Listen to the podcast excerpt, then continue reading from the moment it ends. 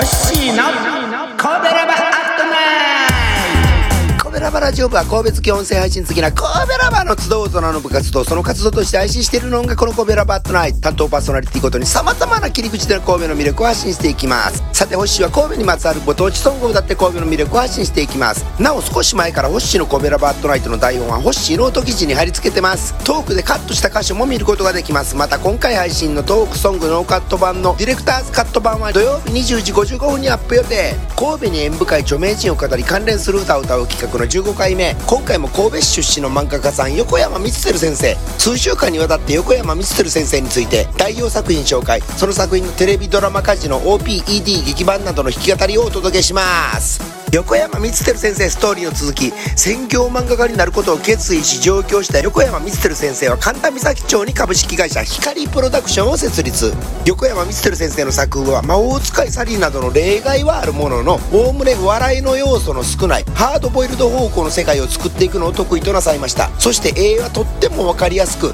その2点が後年三国志や山岡宗八様の原作作品の歴史ものを描いていくのにとてもフィットする作風となりました。先生は鉄人28号では巨大ロボットアニメのまた魔法使いサリーで魔法少女アニメの歴史が日本で始まったと言われるくらいそれぞれの分野の先駆者なのであります。横山光輝先生キャリアの続きはまた来週。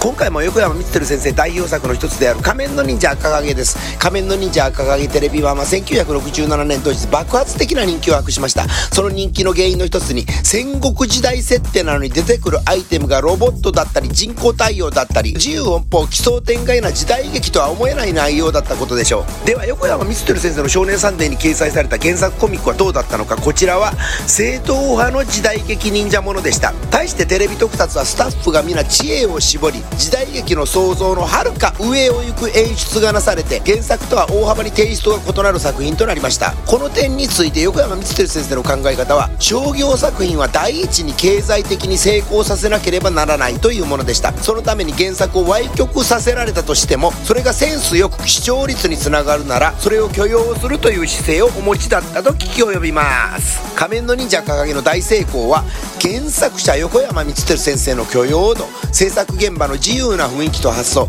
正統派役者陣による演技に支えられたのでございました。今回は仮面の忍者輝劇版の白影のテーマを演奏します。作曲の小川博樹先生は服部陽一先生の内弟子。1958年の月光仮面の OPED 劇版もご担当なさってます。小川博樹先生はその日の撮影から上がってきたラッシュフィルムを見ながら劇版などを作曲したと聞き及んでいます。白影のテーマは赤影さんご一行の活躍シーンで使われてましたがこの曲も小川博樹先生の作曲タイミングの例に漏れずに初期の作品の摘出現から赤影さん戦闘シーンを見て作った曲だと推測しています。なぜならこの劇版の使われ方はイントロのスローかつヘビーにかかって進む箇所で映像では大抵敵の兵器とか怪獣が登場しテンポ変わりぐいぐい進む箇所で赤影さんご一行の活躍が始まるという使われ方をされることが常でございました。でここからはポッドキャストには著作権関係で規制曲は流せません。CM と歌の歌詞はスタイフの私星チャンネルにお飛びくださいませ。